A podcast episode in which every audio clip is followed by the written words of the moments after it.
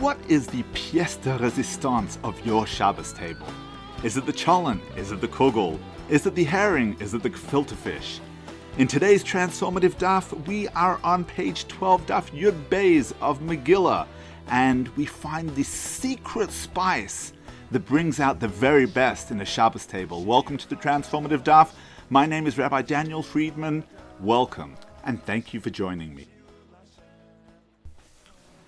Achashverosh had imbibed a little too much. It was Shabbos afternoon, and he was feasting with his closest friends, engaged in a deep philosophical debate. "Those women from Media are the most beautiful," one fellow began. "What are you talking about?" cried his friend. "I say Persians." "You're both wrong," Achashverosh responded. "Mine is neither Median nor Persian, but Chaldean. Do you want to see for yourselves?" "Sure," they replied. "Just make sure we're able to make a clear judgment. She should be unattired." Says the Gemara, "On the seventh day, when the king's heart was gladdened with wine, he asked that Vashti be brought before him. Until now, was his heart not gladdened with wine?" Rava says the seventh day refers to Shabbos. On that day, when Jews eat and drink, they begin with Divrei Torah and words of praise, whereas when idolaters eat and drink, they begin with licentious talk. And so it was in the feast of that wicked man. There were those who were saying Median women are the most beautiful, and others who were saying Persian women are the most beautiful.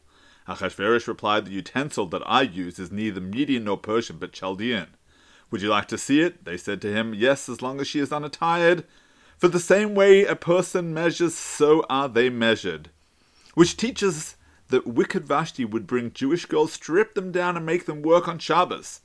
That is the meaning of the verse. After these matters, as the king's anger subsided, he remembered Vashti and what she had done, and that which was decreed upon her. Just as she did, so was decreed upon her. Let's analyze this Gemara.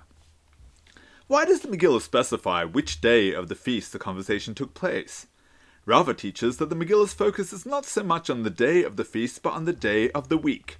In Hebrew, all the days of the week are known simply as a number. Yom Rishon, Yom Sheni, day 1, day 2. That's true of all the weekdays. But then we light candles, and it's not day 7 that is ushered in. The seventh day has a special name, Shabbos.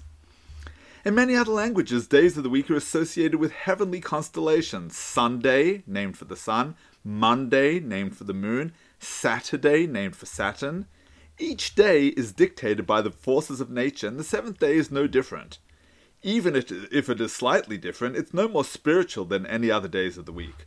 On the contrary, Saturday is the day you can kick off your shoes and indulge in life's pleasures. That's not Shabbos.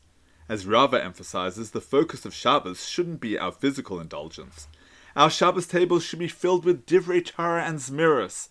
That doesn't mean we need to skimp on our Shabbos food and drink offerings. Rava specifically frames his teaching in the form, when Jews eat and drink, they begin with Divrei Torah and words of praise to Hashem. He's not asking us to give up our food and drink. He just wants to make sure we know why we're enjoying our Shabbos delights. The herring, the gefilte fish, the cholent, and the kugel are all there to inspire us to greater spiritual intensity, not to mention the aged single malt. Eating good food on Shabbos fulfills the mitzvah of Oneg Shabbos. In fact, on Shabbos we're endowed with a neshama yaserah, an additional soul. And despite its spiritual nature, our sages teach that it enjoys a nice kiddush too. The key to remember is that the kiddush is only the facilitator. If we really want to feed our neshama yaserah, once we've enjoyed our physical Shabbos delights, we should then proceed to our spiritual delights.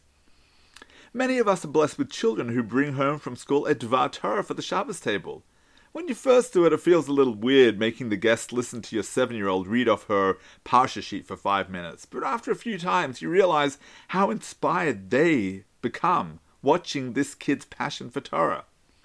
It shouldn't need to be said, but it's important to give the kids your undivided attention as they read their piece and engage with them on it. Let them know that this is the primary domain of your life. It's okay for them to know that you enjoy a nice vintage non-mavushal cab sav, but they need to know that more important than the glass of wine is the Dvar Torah. And of course, beyond the school piece, nowadays there are a number of wonderful books available with plenty of stimuli for the Shabbos table. In our home, we have a few favorites. There's Torah Ifik by Rabbi Maimon Elbaz. Each week, he asks questions about the Parsha and then provides kid-friendly answers from our great commentators across the millennia. And we love the questions and answers based on the response of Rav Yitzchak Zilberstein in the What If and Vaharev Nas series. And hot off the press is Sweeter Than Honey by Rabbi Mendel Berlin of Staten Island. I encourage you, do get your hands on it. Yashar koach to the Gershkowitz family for sponsoring it. When I was a young assistant rabbi in Long Beach, New York, I used to stay over with a lovely older couple. Friday nights would be just the three of us for an intimate dinner. But it was one of the highlights of my week. Each Erev Shabbos, the husband would go online and learn a new Zemer tune. Some of the Zemiros he sang were the regular old favorites, but with less famous tunes. The most exciting Zemiros, however, were the ones in the book that nobody sings because most of us don't know any tunes for them. Here's the thing. The tunes exist and they're pretty catchy. Check them out online, learn them, and then next Shabbos take a few minutes to teach them to your kids and guests. Shabbos is not just family, Friday night dinner, or Saturday lunch. We need to make an effort to make Shabbos be Shabbos. You will be inspired, your kids will be inspired, your guests will be inspired.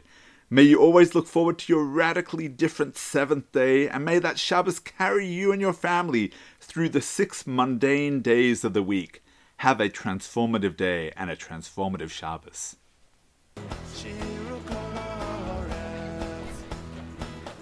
Thank you for tuning into the Transformative Daf Podcast with Rabbi Daniel Friedman.